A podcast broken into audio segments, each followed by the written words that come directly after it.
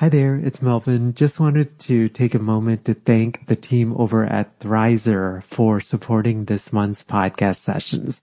Thrizer is a payment platform that you have to check out if you are a private paid therapist and accepting out of network benefits. It basically helps clients save on therapy up front. Thrizer can help verify a client's out of network benefit ahead of the first session so that they get transparency up front on what their out of pocket costs will be. I'll tell you more about Thrizer here in the middle of our session, but if you go to sellingthecouch.com forward slash Thrizer, uh, you actually, and then enter the code STC upon sign up, you get your first $2,500 in fees waived.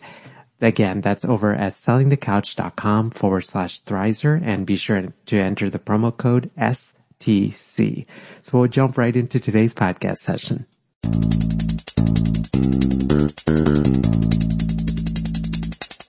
Hello, welcome to session 101 of Selling the Couch. I feel like I need to say like 101 Dalmatians or something, but uh, I'm going to just say 101 is Selling the Couch. Hope you guys are having a wonderful day. I am very excited for today's topic because this is a topic that has come up a lot in our Selling the Couch community, which is how in the world do I start a group for my private practice? So if I want to run a therapeutic group, where do I get started? My guest today is Diane Webb. Diane is a licensed mental health clinician up in Albany, New York.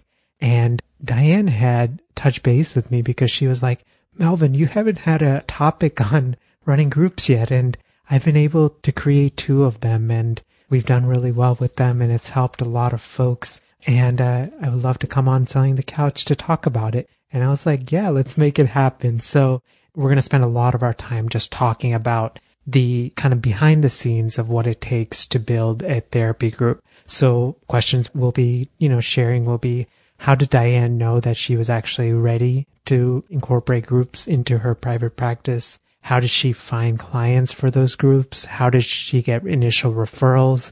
And what are some of the ways that she's continuing to get referrals for her group? I think her answers will surprise you. And then we talk a lot about the length and the frequency of how she has structured her groups and then some of the top tips that she's learned along the way in building out these groups. So we'll get right to it. Here is my conversation with Diane Webb from DianeWebbLMHC.com. Hi, Diane. Welcome to Selling the Couch. Hi, Melvin. It's great to be here. Thank you. I'm so glad you reached out because I feel like this topic of starting a groups like therapy groups within a practice is something that a lot of our colleagues want to do, and you've done it not once, but twice. Yes, shockingly. Yep, I have. I'm surprised in myself that we have two groups now, but yes, thank you. I think like with any of this, right, it's always that, that first step, right? We may not always know what it's going to look like, but just having the courage to step out in faith and trusting it'll work out, it makes a big difference. Definitely. I think when I first started this, just to have one seems so daunting, you know? And I think that if I could fast forward in time and see that there's two successful supportive groups going, I would have been relieved and amazed. Yeah. That would be amazing if we could like had technology to do that. yeah. exactly. I feel like a lot of folks struggle with this is that they want to start a group, but they're not, they always like put it off or they feel like they're not ready. Right. So how did you know that you were ready to even start entertaining the possibility of incorporating a group into your private practice? So I often get asked this by my colleagues, and I always kind of laugh because I was never ready to do this at all, and I actually didn't have any intention of being a group therapist. I really struggled with public speaking a lot, and so I thought that running groups was just maybe off the table for me. But what happened was I was working with a client that I was very, very connected with, of course, like we all are with our clients, and really rooting for her and wanting her to get the services that she needed. And she truly needed a woman's trauma group. So we started looking and to, we found that there was nothing. There were no groups that were a fit for what she needed. and the groups that were available were not taking insurance. It was all self pay. And so the director of the group practice and I kind of looked at each other and we were like, okay, well, I guess we're doing it. so that's how it started. So I did it for my client, really. I kind of call her my muse because of this individual. I trained myself in EMDR and I do now do group therapy. And so that's why we did it. is to meet the needs of this one individual. But then it rippled out and now we have helped so many more women who needed this service too. And that feels really good. It's amazing how inspiring our clients can be for us, you know? Definitely, yeah. So you got some evidence from that first client that a trauma group for women might be an option. But how did you like did you just base it off like that? It sounds like you just based it off that first client. Like how did you know that other folks might be interested? So I do specialize in trauma and looking for a group for this one individual and not having any success and being very frustrated. And I thought to myself, oh my gosh, how many other people are there in my community that are looking for this and can't find it? And there's definitely a need here. Then we also reached out to other private practice groups or other individuals that we knew had in the past done some types of groups like this, and they all were not in existence anymore. And so from that, we realized that, wow, this is a service in our community that we as qualified professionals, it's our duty to provide this for people. So it kind of came down to, and I was still resistant, you know, it came down to that I felt like I was qualified to do this, that I had the resources and the time to do this. And so therefore I should do this because my community needs this. And that's how it, it came to be. And um, that's also how I decided on this content area because I already specialize in trauma. 80% of my caseload is, you know, having to do with trauma. And that's how we built that first group. It's like you said a lot of really good stuff, which is, I think sometimes we can feel the urge to create something that doesn't come naturally to us or that's outside of what we have expertise in. But you sounds like there was a time period where you kind of looked at what you had expertise and then saw the needs of the community and then moved forward in that way. Yes, that's definitely exactly how it went. So you said earlier that you reached out to other group practices and then you also reached out to folks that may have had groups previously. How did you find those that they actually had those groups if they didn't exist? A lot of it was word of mouth. My commitment to finding that one and that one first client a group really led me to call, I mean, probably at least 20 to 25 people in my community to say, do you know of any groups like this? Have you heard of any? And then somebody would say, oh, years ago, you know, this person was doing this. And so I'd call that person and do, say the same spiel. And then they would lead me somewhere else and it was dead end after dead end after dead end. But also on Psychology Today, they have an excellent way to advertise for groups. And so we checked on there. And, but again, there wasn't a good fit on there either for her you did the uh, non-glorious part of forming something, which is you actually took the time to to like validate it, right? You found it. You looked on Psychology Today. You actually reached out to people that had done these groups prior. When you reached out to those people that had had these groups before, like what was just offhand and not at all to put you on the spot, but like what was like one pearl of wisdom that you kind of gained from them?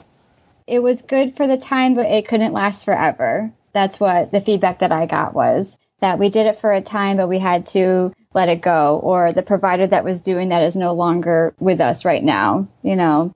So for whatever reason, the group kind of disseminated after a while, and then nobody kind of picked it up after the fact. Right. So I guess when you got that kind of feedback, I would imagine if I were in that situation, I would be like, uh, do I really want to start this if this is not going to last a while? How did you like work through that?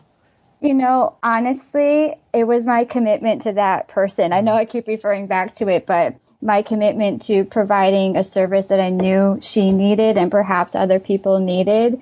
And when I focus on really the, the service in the community and the needs of women trauma survivors, that filled me up enough that it was okay if it didn't last forever or if it was okay if I only did it for a certain amount of months and they got what they could out of it. I could say that I did everything I could possibly do for my community and for this client that I've been working with who really needed this. And that was enough for me to just forge forward, even though I was very nervous. Diane, it's such a beautiful perspective because I think you just said something which is so subtle, which is that you didn't attribute your own self worth to the success or failure of this group, right? You focused on the client and you knew you wanted to create something that could best help her and others like her who had been through trauma. Yeah, and you know, I'm kind of laughing because I think some of my colleagues that you know, they were giving me a lot of support through this process and they would tell you that, yeah, I had a lot of doubts about my self worth, you know, at the time, but it was secondary, you know, that I kind of saw that as part of the process of doing something new and different and definitely something that I didn't know I would be capable of doing. But then again, knowing that, that people needed it. Mm. And then all of those other fears kind of, I just, I did my own self care. You know, I did a lot of you know, CBT for myself, right? and a lot of reframing my negative thoughts and all of that stuff so that I could clear all that and just focus on the task ahead. So you had this one ideal client. How did you go about finding additional clients for the group? So we did a lot of marketing in the beginning, and I'm actually glad that you mentioned that because I think it's really important to take a long view perspective when you're starting a group that when you are getting a group from the ground up, you're not going to have, I mean, you could, it's great if you have a whole big group, but you're not going to have 10 people in the beginning, most likely, and to not expect that of yourself. And that doesn't mean that you're not going to have a successful group in the future. So if you only start with three or four people, that's great and start there, you know. What we did is we marketed a lot to other practices uh, private practice clinicians, to psychiatrists in the area, for some inpatient substance abuse treatment programs that didn't have some trauma groups in house already. We reached out to them through emails and phone calls, let them know what we were doing and how it could benefit their clients. So there was a lot of that, a lot of reaching out, a lot of emails, a lot of phone calls. At the end of the day, when we were first starting the group, most of the referrals came from our own clients because we already had that trusting relationship with them and they already understood our style and what we were going to bring to the group. So most of the clients came from our own caseload in the beginning. That's cool. Out of all the marketing stuff that you guys did, you know, building relationships, reaching out on phone, letters, what do you think was like the most effective way in that initial step? For all of that, the most effective marketing tool has by far been Psychology Today. So we made a little advertisement on my personal Psychology Today profile about the groups with a little description and the days and the times. And much to my delight and surprise, when you Googled trauma groups Albany, New York, it was like the first listing. Wow, that's awesome. Yeah. and I didn't know that was going to happen. So right. it was just like, well, bonus. Okay. so that truly has helped us tremendously to keep the groups going and to and help new people to find us. Yeah. Okay. This is going to be like a little bit of a nerdy question, but did you guys like think about like keywords and stuff? You know, on that Psychology Today profile, did you guys think like, oh, we want to rank for trauma groups, or did you just write the profile and? Yeah, I mean, we just we were winging it, and I'm certainly not technology advanced in any way, mm-hmm. you know. So I just wrote up the description and just did it, and then I think the next day or a couple of days later, I googled trauma groups Albany, New York to see if it would even show up at all and then it was the first listing and I had a little victory dance in my office because out of surprise and happiness that that actually worked out. You know, it's amazing. Like we're talking about this journey and I just keep thinking like, what if you had stopped right in that initial part of just been like, I don't know if I can sustain this or too many people have tried and I don't know if I you should even be doing this. Like none of this would have happened, right? Absolutely. And, and looking back on the journey, it's been a couple years now of these groups. And the first one, we did things then, my partner and I, that were so different from how we would do them now. And one thing that I'm really proud of that we do is we truly listen to the feedback of our participants. We let them know like this is your group. We're just here to help you guys, but it's your group and they inform us about the content that feels good, the content that they're not ready for, how long they want to be there. And we really take their feedback and we make changes and, and we adapt as much as possible to meet the needs of those clients. How often do you guys get that feedback from clients? I guess less now, you know, now that we're kind of like in, we're all into a rhythm, mm-hmm. you know. So we do get feedback less now, but I would say maybe like now once a month or so, we might get a little tip like, Hey, I would really like to do this in group or do that.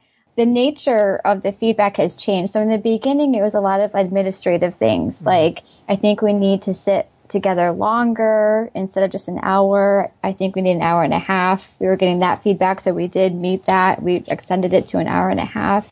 Other feedback about, you know, how many reminders they want about the group beforehand, you know, and what feels good. So I regularly send a text to all group participants and that's been well received to help them remember about group. So it was a lot of administrative things in the beginning, but now it's more about like, I'm really interested in doing a group on meditation, you know, or they'll give us ideas about what they've been thinking about and what they want to learn more about. And then we, of course, do our best to see that through.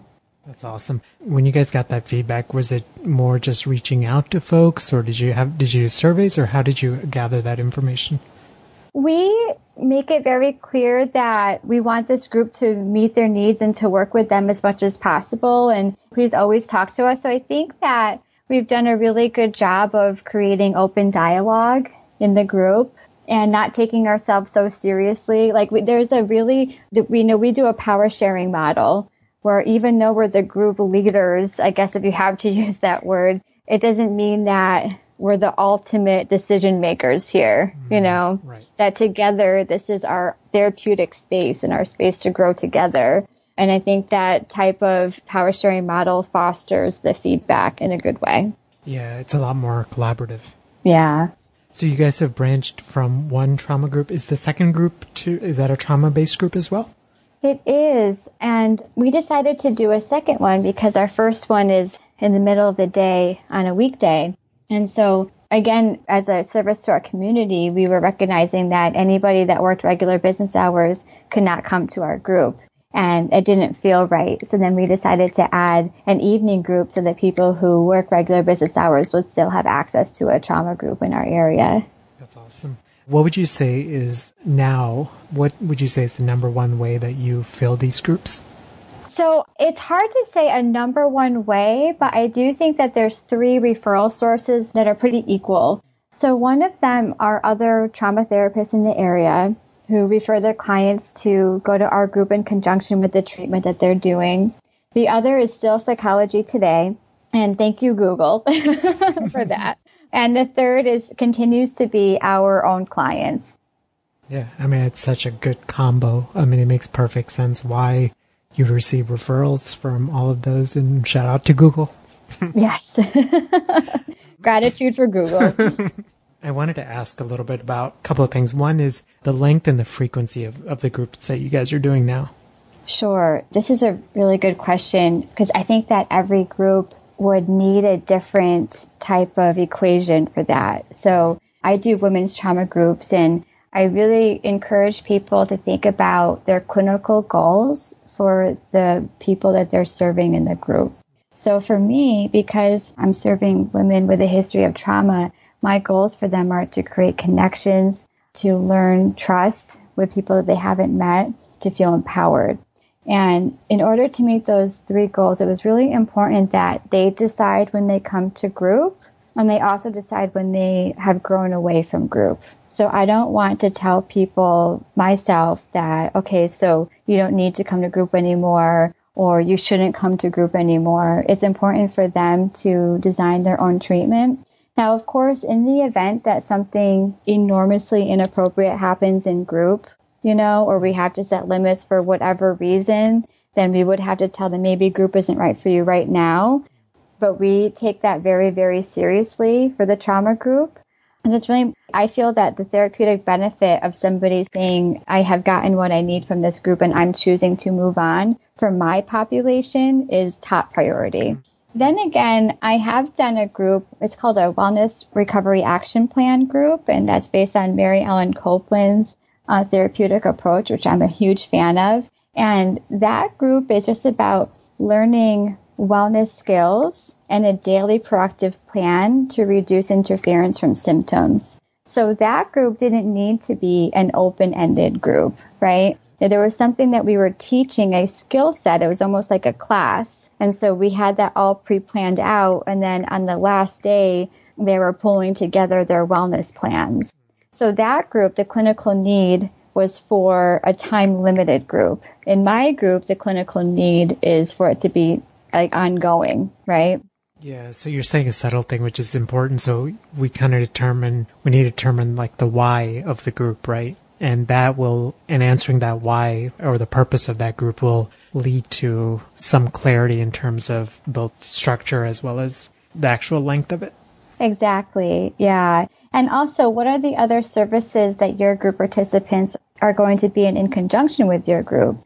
And that really informed us too, because it is, it's mandatory for people in our trauma groups to be seen individually as well. So if we're asking to be seen individually, we felt that it was really cumbersome for them to then go to group every single week as well. So we made that decision that for us to have them come every other week would meet their needs much better. I love how like thoughtful you guys have been through this because yeah, I mean, you want it to be helpful. You don't want it to overwhelm, especially on a topic like trauma. Yeah, definitely. And it sounds like how did you guys determine like so within like how long is the actual group that you run now and how did you determine the meaning like each meeting like do you guys meet for 90 minutes like how did you determine that length so for both groups, we started with an hour mm. and our lunchtime, well, I say lunchtime because it starts at 1230. That group got quite large at one point and that group is a very well established. It's our actually, it's our original women's trauma group there. And so there's a lot of catching up that happens in the beginning of the session, you know, like, Hey, what's new with you? What's new with you? You know, mm. before we get to work. And the woman actually requested that we meet longer because they wanted to be able to have more discussion and to get into the meat of the material more. And so because of that, we then extended it to an hour and a half, but our evening group remains an hour and their needs are different too because, you know, they just got out of work and then after group, they have to go home and eat dinner and get ready for the next day, you know? So for them, the hour is more beneficial than the hour and a half. Yeah. And I don't necessarily like having hard and fast rules like this, but if someone were just starting out and thinking about a group, would hour be kind of a good starting point and then getting feedback from potential members of the group to see if that fits? Would you do it that way or how would you approach it? Yeah, if I could go back, I would do it that way too. Because one thing they have to remember about a group is that, like in a therapy session, an individual session, you often take at least five minutes of just, hey, how's it going? What's new? Right? But in a therapy group, you have to times that by like at least three, right? Mm-hmm. So you have maybe even up to 10, 15 minutes of catching up and hellos and greetings. And so then when you think about it, then you only have 45 minutes left, you know? So it is a good starting point, but being able to maybe not so quick to have somebody scheduled right after that hour, you know, to kind of plan ahead and say like, well, the hour is good, but maybe, you know, in a month or two, I might need some more time. So I'm not going to schedule a regular client right after group. Yeah. So thinking not just about like, this is our group that we're running this week, but let me also think about potentially how this group could grow. And uh, let me at least set up those parameters now as opposed to, you know, then realizing we need an hour and a half, but I already have a regular client scheduled the next hour. And how am I going to fit that in? Yes, for sure. As we wrap up, I wanted to ask you a question, which is what's like the number one like pearl of wisdom or the number one tip that you would give to a colleague who wants to start a group within their private practice? So I think that it's important if you're going to do a group to make it a topic that you are incredibly passionate about. Like you can't get enough of this topic. You think this topic is one of the most important things in the world the reason for that is even though, you know, you might have group once a week or once every other week, you're going to be reading about this topic so much to get ready. You know, you're always going to be looking for new content. So you're going to spend a great deal of mental energy on this topic. You're going to have to do your screenings in between. So because of all of that time that's necessary, it's really important that like your passion is not going to extinguish quickly on that topic, but also that passion that you have for the topic that will be energetically transmitted in your presentation to your clients too. Yeah, so if you're kind of lukewarm about the topic, you know, that will also translate to the clients, whether you realize it or not. Yeah, and that's such a great pearl of wisdom. Diane, thank you so much for doing this and I can just tell, like, based on our conversation, I love how thoughtful you are. And I'm sure your clients are, I mean, it's just for your clients, what a gift you must be for them. Oh, thank you. That's so kind. Thank you, Melvin. What are some of the best ways that folks can get in touch with you? Sure. So I do have a website. It's very new. I think I just built it a couple days ago. It's dianewebblmhc.com. I actually have a little blog that goes off of the topics that we cover in the groups that I was just talking about on that website. And, you know, email is very good. It's dianewebblmhc at gmail.com. Awesome. Diane, thank you again for doing this. Hey there. Hope you enjoyed my conversation with Diane. I felt like this was another one of those episodes where I was trying not to take notes during the conversation. I know that this topic of creating a group and wanting to add group therapeutic services to private practices has been a topic that's been on the mind of lots of clinicians. My hope is that today's podcast session I really encouraged you and also gave you, answered some of the, the struggles and the questions that you've had. You know, as I was thinking about this topic and my conversation with Diane, I think the thing that really resonated for me, and this is true just for groups, but also just in business in general is that Diane had this vision of wanting to create a group, but her vision wasn't so large that, you know, she didn't have these sort of unrealistic expectations like I was going to have 10 or 15 people in my group right at the onset. Instead, she saw that part of building this group would be that there might be a smaller number initially, but because she had a smaller number, it allowed her to tweak and perfect the group and work on topics and figure out content and all of those different things so that when the group did get bigger, that she already had a lot of those systems and resources in place. Show notes to today's episode can be found at sellingthecouch.com forward slash session and the number 101. As you guys heard uh, in last week's podcast episode and a couple of episodes before that, but uh, I'll be taking a little bit of a break from the Selling the Couch podcast. So this will go live the week before Thanksgiving. Have a wonderful Thanksgiving. And uh, we'll be taking a break for the week of Thanksgiving and the entire month of December. I would not be honest with you, but, uh, you know, after 101 episodes, I've taken a single week off, which was last Thanksgiving. Other than that, I've released an episode every single week for the past, gosh, coming on almost two years. So I just need a little bit of a break, a mental break, just to focus and reevaluate and things that we're doing well with the podcast, things that we could improve. And then my plan is to come back and uh, be renewed and have some wonderful conversations starting back in January. And what I'll likely be doing is I'm also taking a break in June to do kind of a similar process to analyze and then starting back episodes in July. So essentially we would go through from July to the week before Thanksgiving and then we would do January up until the last week in May. Thank you for taking the time to listen to this episode. I am just so grateful and uh, so humbled at the way the podcast is growing and for all of your thoughtful notes and emails. I never envisioned any of this when I first started selling the couch. It's amazing to see how uh, this little podcast that I continue to record out of a home office has impacted so many. We do such important work in the world, and I am so grateful for each of you and for your passion and for the folks that you want to serve. I realize that more than ever, in doing this podcast that our services and the gifts that we have to give to the world, they're needed more than ever. I just wanted to take a moment to thank each of you for the work that you're doing in the world. Have a wonderful holiday season and uh, I will see you guys in January. Take good care. Bye. Thanks for listening to the Selling the Couch podcast. For more great content and to stay up to date, visit www.sellingthecouch.com.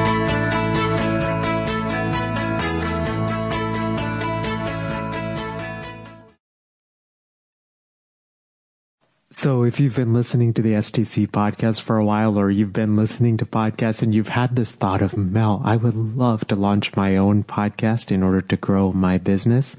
Just wanted to encourage you to check out our free podcasting workshop, which is over at sellingthecouch.com forward slash podcasting workshop.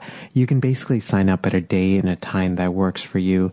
It's 90 minutes. And when I do these workshops or when I record them, I truly believe in quality teaching, so it's going to be well worth your time. We're going to go through gear recommendations and how to launch strategically and how to think about monetizing your podcast and how to line up your podcast with your existing offers and how to do it strategically and authentically uh, and not salesy and slimy. Um, and all of those things. So again, the link is over at sellingthecouch.com forward slash podcasting workshop.